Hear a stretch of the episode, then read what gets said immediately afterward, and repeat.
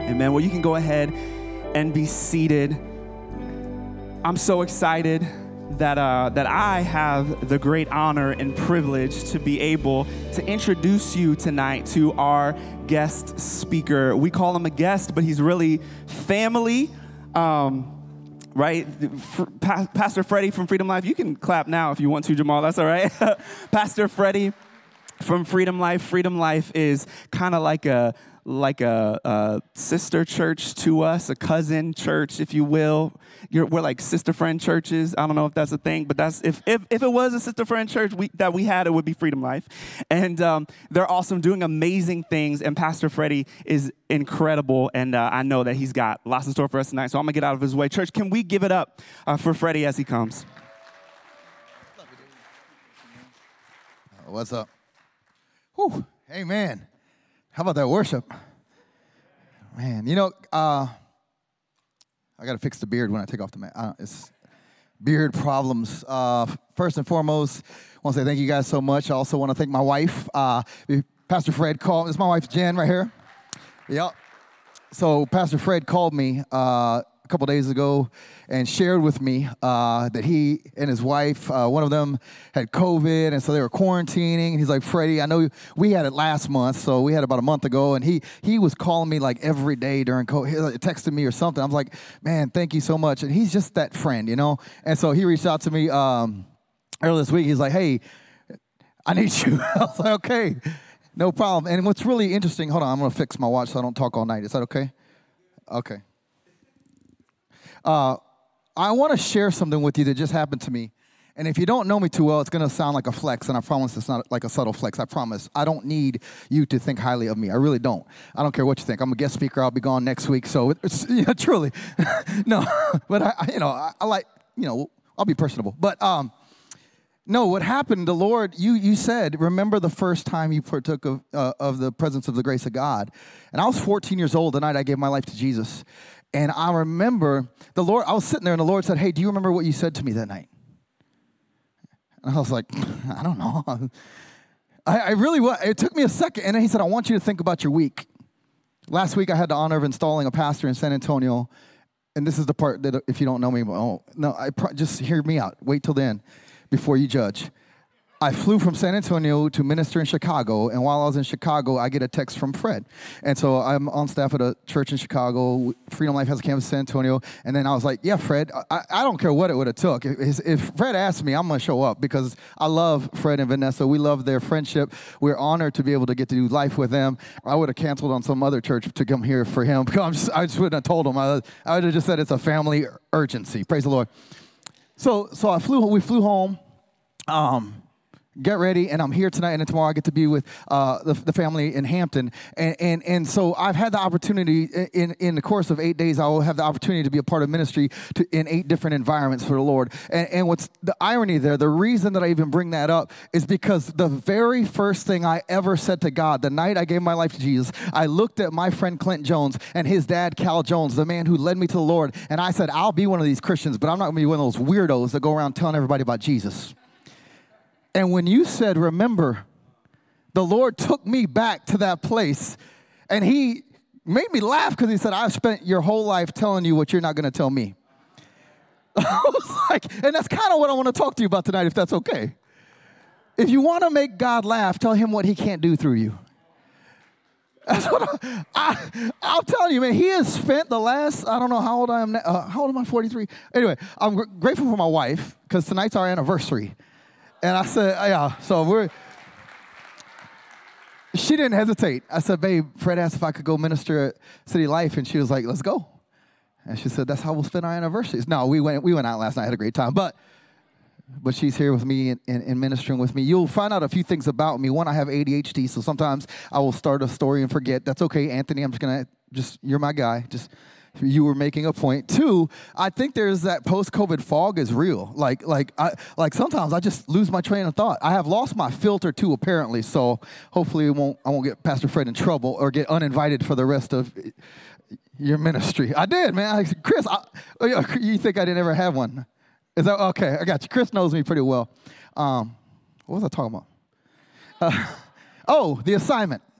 I'm excited because I really feel like the Lord brought me here with an assignment for your church, with an assignment. It's like, you know, sometimes pastors show up and they just preach a message like that they've preached before because they're like oh yeah you know this is a this is one of those messages. And sometimes pastors you know we, we have time to study and think through. As soon as fred called me i, I, I was like absolutely. And i knew immediately the lord said there's an impartation uh, that there's an assignment there's a preparation for the season that city life is walking into. So i'm like okay lord what is it? And i'm gonna be honest with you i could not figure it out until like yesterday. And and honestly, I, I, was texting with Fred. I was like, hey, I got a couple ideas, but I'm not real sure. I'm not hearing from God. And the Lord said something very clear to me. He said, I want you to speak the message that I have written through your life because it is one that is going to connect with city life. Because a, a, message prepared with your mind will reach a mind, but a message prepared with your life will reach a life. And there's a message that God has been writing in our lives for, for over a decade. It's, it's something that I just heard years ago, years ago from the Lord. And, and it's something I wanted to invite you into. And the reason why is because the season where you are going, I believe God wants you to be able to grab a hold of this. So if you will, we're going to dive into a very difficult moment in the life of John the Baptist tonight. And this passage is very familiar to me because I've gone back to it time and time again in the stretch. Last week, um, your pastor, Fred, preached an incredible message. And I had the chance to watch it and check it out, and I was blessed by it. And he asked you to say yes to some things. And what I would like to talk to you about tonight is how to still say yes in the stretch. You see, the yes to Jesus is easy. The, the yes to the, I got saved after one sermon about hell, and I knew I didn't want to go there. It took a few years for, for it took a few minutes for Jesus to be my Savior, but it took a few years for me to trust Him as my Lord. Last week, your pastor got up and cast a compelling, powerful vision that is birthed out of the integrity of a man who sits before God, listens to the word of God, and imparts it regardless of whether it's popular or not. That man is a man of integrity. He's one of my best friends because of it. And I'll tell you what, when he spoke, he spoke to you God's challenge to your church. And it was a captivating message. It was inspiring. And all of us were praying about it, right? You're thinking, what's my yes? What's my yes? You got this card. What, what is God calling me to? And when there there is excitement in the room, it's easy to fill this out. But when there's challenge in the house, it's tough to live it out. Saying yes is easy, living yes is a stretch. And the good news is, God doesn't leave us like absent of examples on this. I'll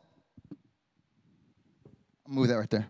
Um, in scripture, even his cousin gets thrown under the bus. I love it. I mean, I, I, one, I love the Bible is no longer being written. Amen. Because I, I just told you about the highlights of my week. Like, man, I got to minister in San Antonio, then I go to go to Chicago, then I, but what I didn't tell you about is the struggles. And God would have told you about them. And I'm glad I could show up here without you having to like read all my junk. Aren't you glad for the grace of the cross? Amen. That he uses us. And anyway, I want to move on to still say yes in the stretch. Your pastor asked you last week something that, as I was listening to Pastor Fred's message, it really, really, really challenged me. He asked this question when he began the message. He said, When is the last time you felt hesitant because God was asking you to do something for Him that made you uncomfortable? And man, as I was thinking about that, I thought that is still true for all of us. The good news is, He already knows everything about you before He called you. In fact, he knows you so well that he knew you were capable of whatever he would call you to. And who are you and I to argue with God? Ephesians chapter 2, verse 10 in the New Living Translation says it like this It says, We are God's masterpiece. He has created us anew in Christ Jesus so we can do the good things He planned for us long ago. Would you turn to somebody and just say, You're a masterpiece? If you're on the chat, if you're on the chat, just put it in the chat. You're a masterpiece. If you're on Facebook Live and you're single, slide into some DMs. You're a master. No, I'm just kidding. That's every single guy's dream in the church. Okay, I'm, I told you I might not get invited. Uh, pray for me. Now look at somebody else in the room and just say, guess what? God did a great job on you. Go ahead, just, I'm, I'm, go for it. Yeah, the person you ignored the first time, look at them, you know, love on them too. God did a great, He knew exactly what He was getting you into because He knew exactly what He put into you. And so, as God invites us to partner with the, with the house, as God invites you to be part of the vision of city life, He knows that you are capable of the yes that He's asking of because He's the one that put it inside of you to begin with. And so, of us, it's just a matter of constant surrender. But we have to surrender more when there's more stretch. And I want to talk about that if I could, because the good news is God specifically designed you for the calling He's placed in front of you. That's the good news, right? He already put it in you. The bad news is those ingredients don't come with easy. He didn't say it was going to be easy, but he said it was going to be worth it.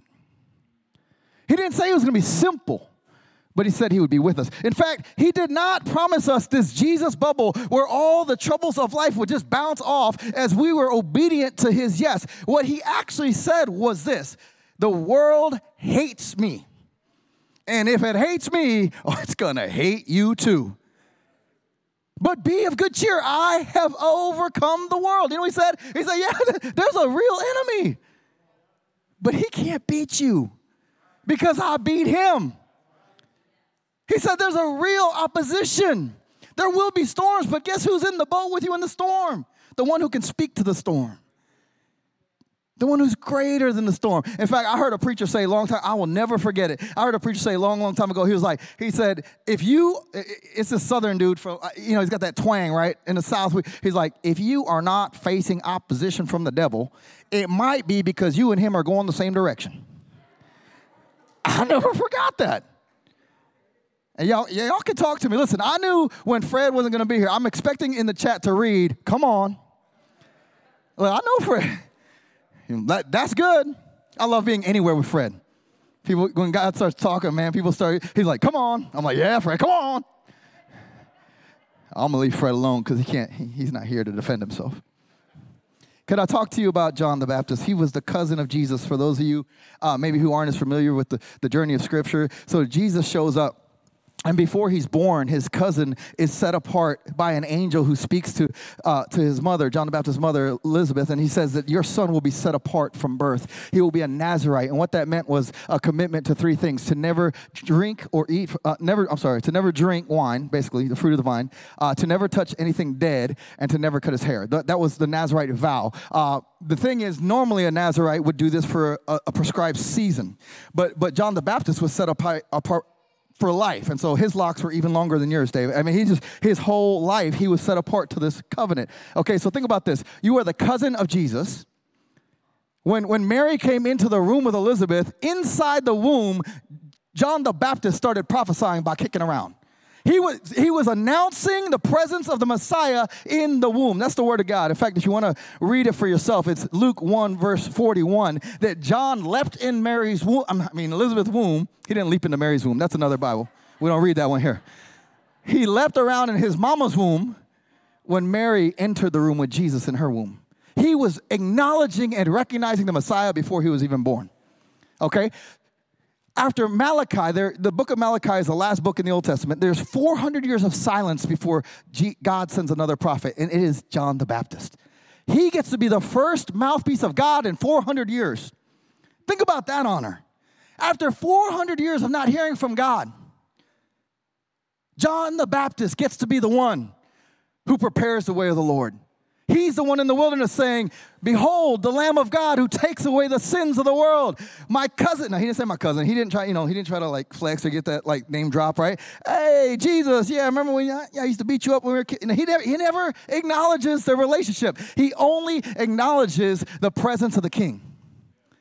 And then he says this when Jesus comes to be baptized by John the Baptist, he says, You should be baptizing me. I'm not even fit to untie your sandals but he gets the honor of baptizing Jesus. Because before that, he had the honor of being God's mouthpiece. This is a powerful minister. This is a man of God set apart from birth who happens to be the cousin of the Savior, who happens to announce the arrival of the Messiah and get to see the, the clouds part. Anthony read it for us earlier. Behold, my beloved son, in whom I am well pleased, right? John's like the guy in the pool with Jesus when he does that. How cool would that be? And then something happens. The ministry of Jesus takes off. Jesus picks 12 disciples, he doesn't pick John.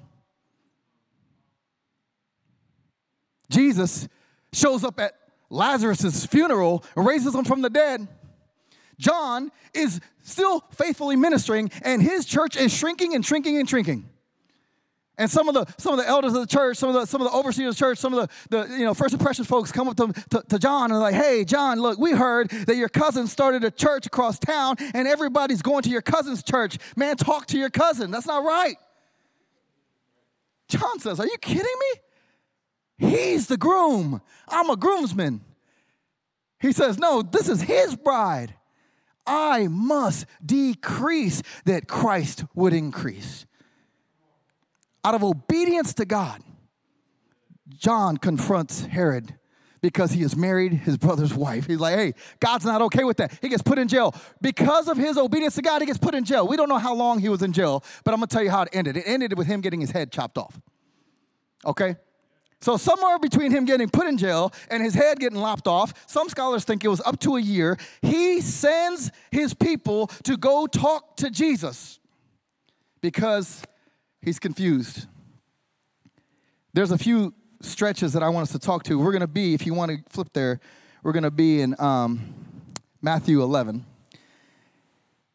The first stretch that I want to talk about is still saying yes in a stretch of confusion. And confusion is caused often by circumstances. What do you do when you're being obedient to God and you're not seeing blessing and favor? What do you do when you're tithing and you get a demotion at work, not a promotion? What do you do when you've chosen to honor God with your sexual purity and now nobody will date you? What do you do when you're alone in a room and you want to be with somebody else, but you're not going to because you love them and care about them, and it's bothering you that you're stuck in the midst of a situation that's bigger than you.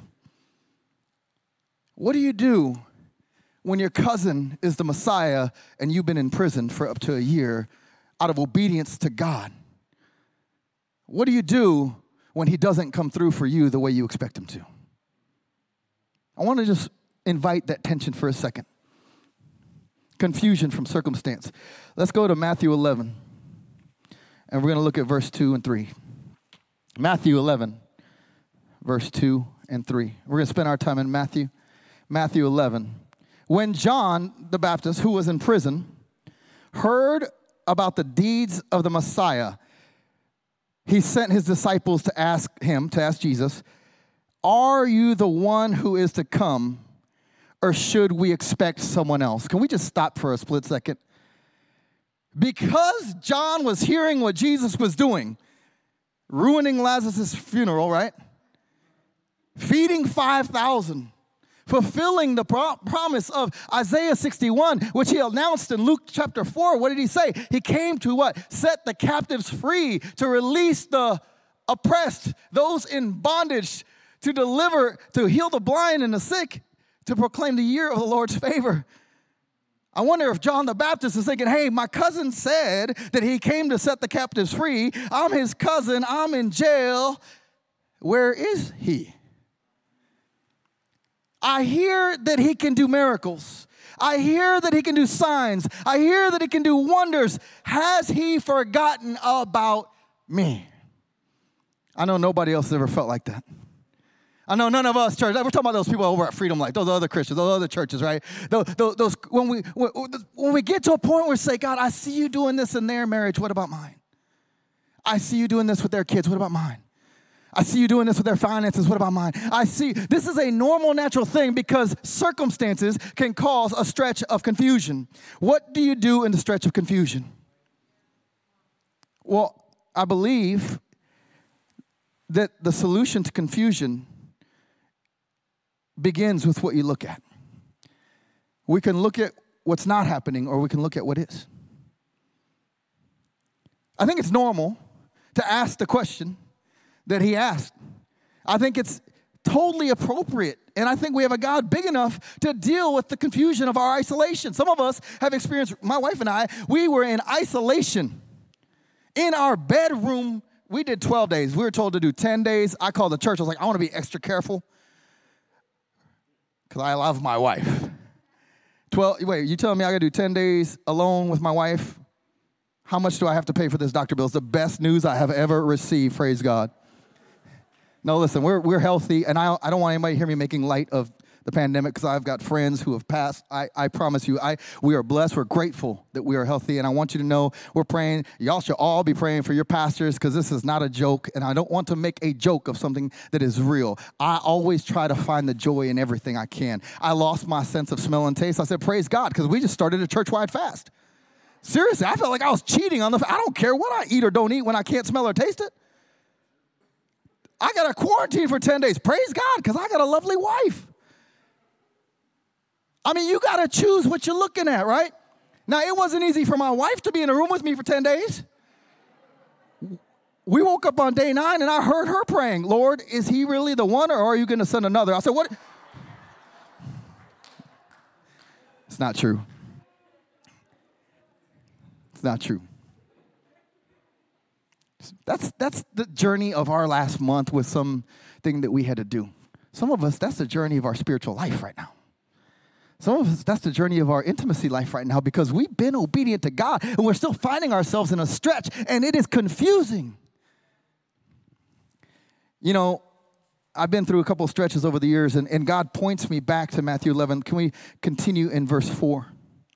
This is the answer that Jesus gives.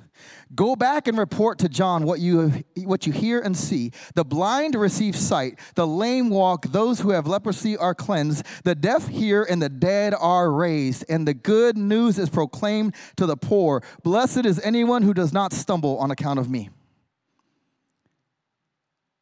Sometimes proximity breeds familiarity. Sometimes we think that our devotion translates into some type of equity where God is now responsible to our agenda for our life. God has not called us to bless us. God has called us to an obedience that blesses the kingdom. And the kingdom narrative is different because it's than ours because it's not limited by our imagination. If God existed to serve me, you guys would not be having fun praise God that it's not about me. It's never been about me. It won't ever be about me. It's about Him, His glory, His alone. He doesn't need to share it, and He doesn't. But He invites us to carry it. Isn't that amazing? And you know how He invites us to carry His glory? By being stretched. By being stretched, by saying yes in the stretch. He doesn't call us to the recliner, He calls us to the cross. That's easy to preach, it's hard to live. I'm just telling you, I mean, it's easy to get up here and say that. And I'm thinking, oh gosh, okay. I think God's response when I'm in the stretch of confusion and my circumstances are louder than my intimacy with Him is, oh, he, I wrote this down years ago and I go back to it because what I read is this it's not as bad as you think it is. Truly. What does he say? Go tell John what you've seen people are, are experiencing the kingdom. It's not as bad as he thinks it is because he's in prison right now. It's not as bad as he thinks it is. Here, I got a crazy theory. Can I just go on a, on a tangent here and give you a crazy theory? Is that okay? I'm not, I don't want to get into the heresy camp. This is Freddyology. I promise I'm just thinking about stuff. I'm not telling you this is the word of God, but I've got this crazy theory about John the Baptist. John the Baptist was faithful his entire life. It gets him put in prison. And then the natural, he's like, yo, when are you going to come get me? Like, seriously. Like, you're my cousin. You're the Messiah. Open the prison doors. Set the captives free. Bring up a well. No. Chris loves it when I sing. He says, I'm stuck. And I have this crazy notion that Jesus could have rescued him if he wanted to. You know, Jesus could have stepped in, Jesus could have showed up. Jesus could have had an angel open the doors and throw open the gates, just like when Peter and John were arrested. He, when Paul and, and Silas were arrested, he can do miracles, but he didn't. Why did he let his cousin die in prison? So here's this crazy theory I got John the Baptist was the first person to declare Jesus the Messiah. John the Baptist was the first person that we read about in scripture to die after declaring Jesus the Messiah. I'm just wondering if Jesus let John die so that he could be the first one to meet him in heaven when he paid for his sins and he rose from the dead, and John the Baptist got to be the first one standing there high fiving his cousin in, in heaven. And if John had got his answer, he would have missed out on the moment. And I wonder if Jesus was looking at his faithfulness and saying, if there's anybody who deserves to be resurrected with me in the first fruit of the resurrection, it will be the one who was faithful for his whole life in the wilderness. Sometimes God's writing a story that we can't imagine. You want more? Okay. I heard one preach, I'm gonna preach. What about still saying yes in the stretch of comparison? This is a cultural thing, right? Comparison, right? Instagram. My kids talk about TikTok. My kids can't figure out TikTok, which I think is awesome. They're like, I don't understand. Like, like my daughter, like she does these little videos, and then she did a video with me, and it like went, it went like mini viral because we were just being goofy. And she's like, that's not like you're they're all saying that you're their dad too. Dad, I don't want to be, I don't want to trend because you're in a video with me being silly. And my son was like, I can't figure out. I'm like, how about if you don't figure it out? How about if you don't care? How about if there's another app that's going to come out in three weeks and it has nothing to do with your identity or value or worth or who you are in Christ? It's just a thing. Who cares how many friends and likes you got? They're not your friends. If you think they're your friends, see how many show up, you get in trouble. Anyway. Comparison culture. Man, he went to Lazarus' place. He didn't pick me to be one of the 12. I always wanted to be taller. My whole, I'm 5'8". All my life. I, I played basketball when I was a kid. You know how tough it is to play basketball and talk trash when you're 5'8"? I talk trash my whole life too. God's still working on that one. About eight years ago, I decided I no longer wanted to be taller. I always thought that when I get to the right height, I'll be the right weight for my height. I'm just waiting on my last growth spurt, according to my doctor. But then I started flying because God was creating these opportunities for us in San Antonio and then this thing in Chicago. And you know what I realized? I don't want to be six foot two on an airplane. I, I watch you six foot, all the six foot plus people in the room, just wave at me real quick. just kidding. You're online, that was for you too. Pastor Fred, God bless you, I love you. But you know what? I can't wait to get on an airplane with you. You know why? Because they cram all in. And I look at these guys, I feel horrible for them, but I still leave my seat back. No, I'm just kidding. I don't, I don't, I don't, I don't, I don't. I don't. But I do sit there in my chair like, doo, doo, doo, I'm like a kid on a ride at Busch Gardens. I'm like, I don't know if I want to cross my feet, if I want to like lounge. I realize I'm not short, I'm travel sized. What are you what are you comparing yourself to and why? Because it might be that God's unique imprint in your life has to do with his calling in your life. He doesn't need you to be the next Fred or Pastor Vanessa or Juice. I, I, know him from Juice. If you met Justin, cool. You can call him Pastor Juice. I call him Pastor Juice because that's uh, you know. That's like my wife. I, I, call her Jen. Her family calls her Jenny. She said, "No, you didn't meet me when I was Jenny. You met me as Jen, so you don't get to call me that." I'm like, "We're married." Anyway, you, God doesn't need another one of us. He doesn't need another Pastor David. He needs the first you.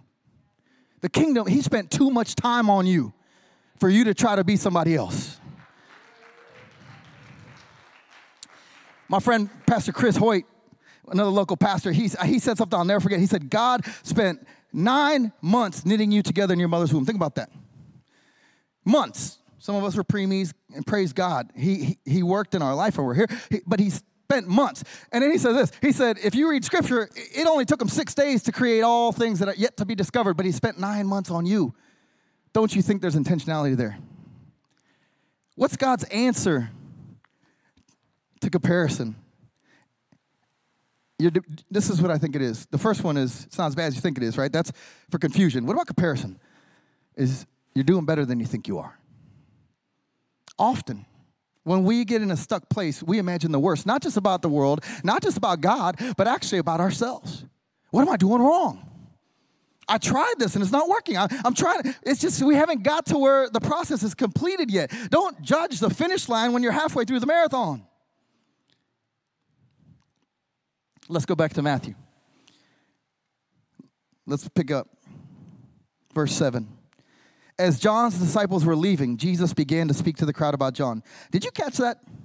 As John's disciples were leaving, in fact, the other translation of this says, when John's disciples left, Jesus turned to face the crowd. So John's disciples came to ask a question. They get the answer. He says, Let him know the kingdom is here. Yes, it's worth the effort. Yes, it's worth the sacrifice. Go tell him what you have seen because it's the last thing he's going to hear. They leave. Jesus turns to the crowd and he now is about to talk about John and he's going to give John the greatest compliment he never heard. As John's disciples were leaving, Jesus began to speak to the crowd about John. Just because God isn't bragging to you doesn't mean he's not bragging about you. Just because you're not hearing the word doesn't mean he's not saying the word. You might be in a season that he does not want to discount you from because there's a stretch that he needs to continue to hear a yes in so that you can walk in the rest of your life. Because there's a mantle that you can only carry when you build the faith muscles to do it. And if God gave us everything we wanted, when we wanted it, we would be a bunch of just spoiled, soft kids. I'm not gonna, okay. My wife said, Don't go there, Free. I looked at one of my kids the other day. I said, You're soft. I'm just gonna go there. I was like, Man, you are soft, bro. You gotta get some grit to you. We've made it too easy for you. He said, But dad, isn't it the life you prayed for me for? I'm, oh my gosh. I said, Okay. I'm gonna change my prayer life. Careful what you ask for. Matthew. He turned. Some of y'all parents laughed a little too hard. Kids, watch out. Here we go. Let's go to verse 7. As John's disciples were leaving, he speaks to the crowd about John. What did you go into the wilderness to see? A reed swayed by the wind? If not, what did you go see? A man dressed in fine clothes? No. Those who wear fine clothes are in the king's palace. What did you go out to see? A prophet? Yes. I'll tell you more than a prophet. This is the one about whom it is written I will send my messenger ahead of you who will prepare your way before you. That's Malachi chapter 3, verse 1, by the way. Look at verse 11. Truly I tell you, among those born of a woman, and that's every human being, in case you were wondering, there has not risen anyone greater than John the Baptist. He couldn't tell the disciples of John the Baptist that.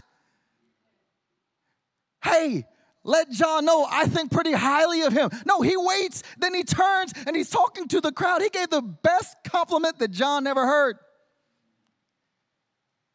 I've, I've wrestled with that. I was like, God, why? That just feels cruel to me.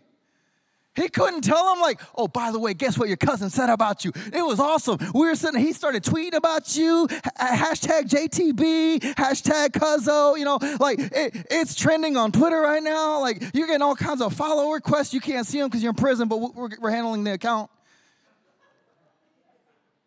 No. See, some of us, like sometimes in my own ministry, I'm like, God, where are you? God, bless the mess. God, give me a word. God, X, Y, Z. God, blah, blah, blah. And, and it doesn't happen. And I'm, I'm like stuck. And God says, Are you still going to give me your yes? Are you still going to give me your yes in the stretch of confusion, of comparison?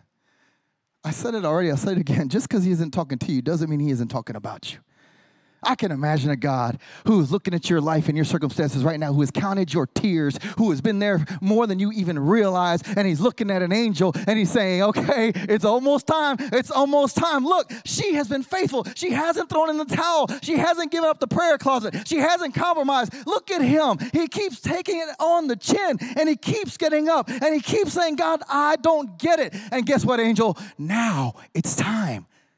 Release the power, release the glory, release the blessing because they won't crush him this time. Now he has developed the stretch, he's developed the fortitude, he's developed the faithfulness to be obedient and humble with the blessing. Now give it to him. And it might not look how you're praying, but he is faithful. His promises are yes and amen. Can I give you one more? My favorite passage of scripture. Whoa, hallelujah. Water bottles falling.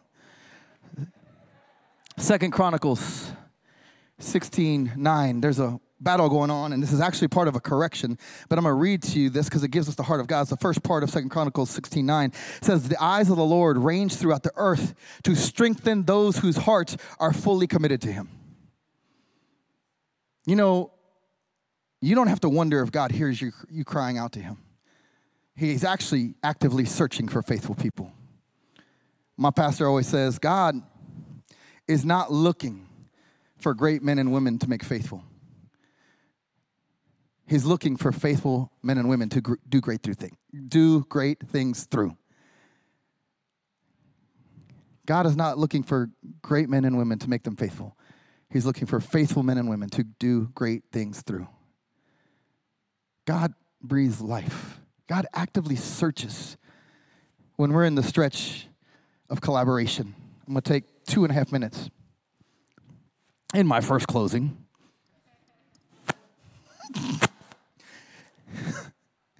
the stretch of collaboration. Your pastor talked to you about relationship last week. Pastor Fred shared, and he gave a power. If you missed last week's message and you are a part of this church, you need to go watch it. It was the heart that God has imparted, the word that God has imparted into your pastor's heart for this house. And I'm telling you, it blessed me. I'm going to steal it and preach it to Freedom Life next week. oh, I'm just kidding. he talked about relationship, he talked about calling, he talked about collaboration. My mentor, pastor, I quote my pastor all the time. He's an amazing man of God in Chicago named Scott. And he always says this He says, In the body of Christ, the, the, the, the bones, the structure, that's like the systems, that's networks, that's that's discipleship, that's that's the stuff no one ever sees. The skin in the body of Christ is the gathering. It's what you hear in the music. It's what the room looks and feels like and how it, it connects to the community and outreach. But the muscle, the muscle in the body of Christ is relationship. Nothing moves in the body of Christ without people walking in relationship with each other. But there is a stretch in collaboration. Because God, like your pastor said, will call us to collaborate with people who are not like us, who don't think like us, who don't act like us, sometimes don't even talk like us. And God is calling us into what He said, your pastor said, divine relationships. And they come at a cost. Why? Why did God make us work together? And this is, I believe, God's answer for us collaboratively, collaboratively is you matter more than you could ever realize. It's not as bad as you think it is in confusion. You're doing better than you think you are in comparison. And in collaboration, you matter more than you could ever realize. Let's go back to Matthew 11, the second part of verse 11. Yet, whoever is least in the kingdom of heaven is greater than him. So he had some great stuff to say about John the Baptist. And then he says this, but I'm establishing a church. And when that church comes together for the king, for the glory of God, what they will accomplish is even greater things than him. In fact, Jesus, like your pastor told us last week, goes on to say, they're going to do greater things than I have done because I'm going to the Father. That's the power of collaboration. That's why there needs to be a yes. When, when, when it's hard for me to take this card six months from now and say, man, oh gosh, I know I made that faith promise. Mm. That's the power of the stretch to say, you know what, I'm gonna serve, I'm gonna give, I'm gonna pray for the house.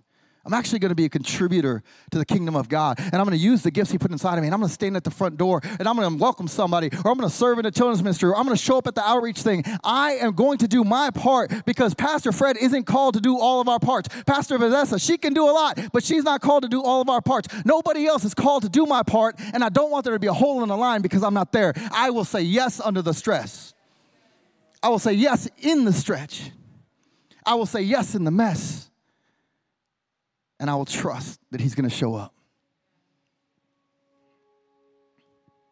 I don't know what God is, how God is stretching you.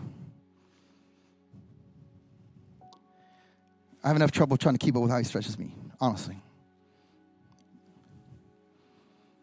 But I know this I know everything God has called this church to involves all the partners that He's planted here. God changes the world through groups of faithful human beings who will keep leaning into what He's doing. If He's called you to it, He will see you through it. This community needs you. This church, I'm just telling you, needs you. Your pastors need you. The kingdom of God is counting on you. You know that you are the only plan that God has put in place for the redemption of this community. Did you know that the answer to every problem out there starts here? And I'm going to just say one more thing to you. No one else is coming. It's you and me. It's you and me standing up every day for the kingdom of God and saying yes in the stretch that is going to make a difference because our yes invites the kingdom of God to breathe life and blessing into the faithfulness of our expression. And God transforms the community, He transforms the hearts and minds. God has always worked through faithful men and women all through here up until this moment, and He's gonna do it the rest of the season that He's called you to be here through you. The question is will you give Him your yes when the stretch shows up? I'm going to pray for us if I could. I'm going to invite you just to open your hearts. In fact, why don't we stand? Let's just stand where we are. If somebody near you is asleep, you can just nudge them and say it's over. Just don't miss the blessing. I want to pray for us. If you don't mind just closing your eyes and stilling your heart. Uh, prayer partners, uh, I think uh, I think we'll do that. I don't know. Let me just pray. Lord, first of all, Lord, we bless and pray for pastors Fred and Vanessa, Pastor Juice, Father God. We just we just pray that we thank you that you are the God that heals. We thank you for their honor of you, the integrity of the mantle that you've put in their lives,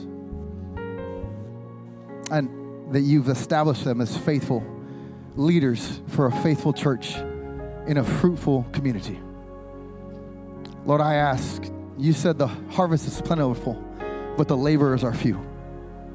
Lord, would, would you raise up a faithful army here at City Life who continue to say yes through the stretch, who continue to serve and pray and give and represent the kingdom of God on earth as in heaven, not just now, but seven months from now, eight months from now Lord, would you just show us, dear God, which of these we need to find you in and where we need to cling to your truth?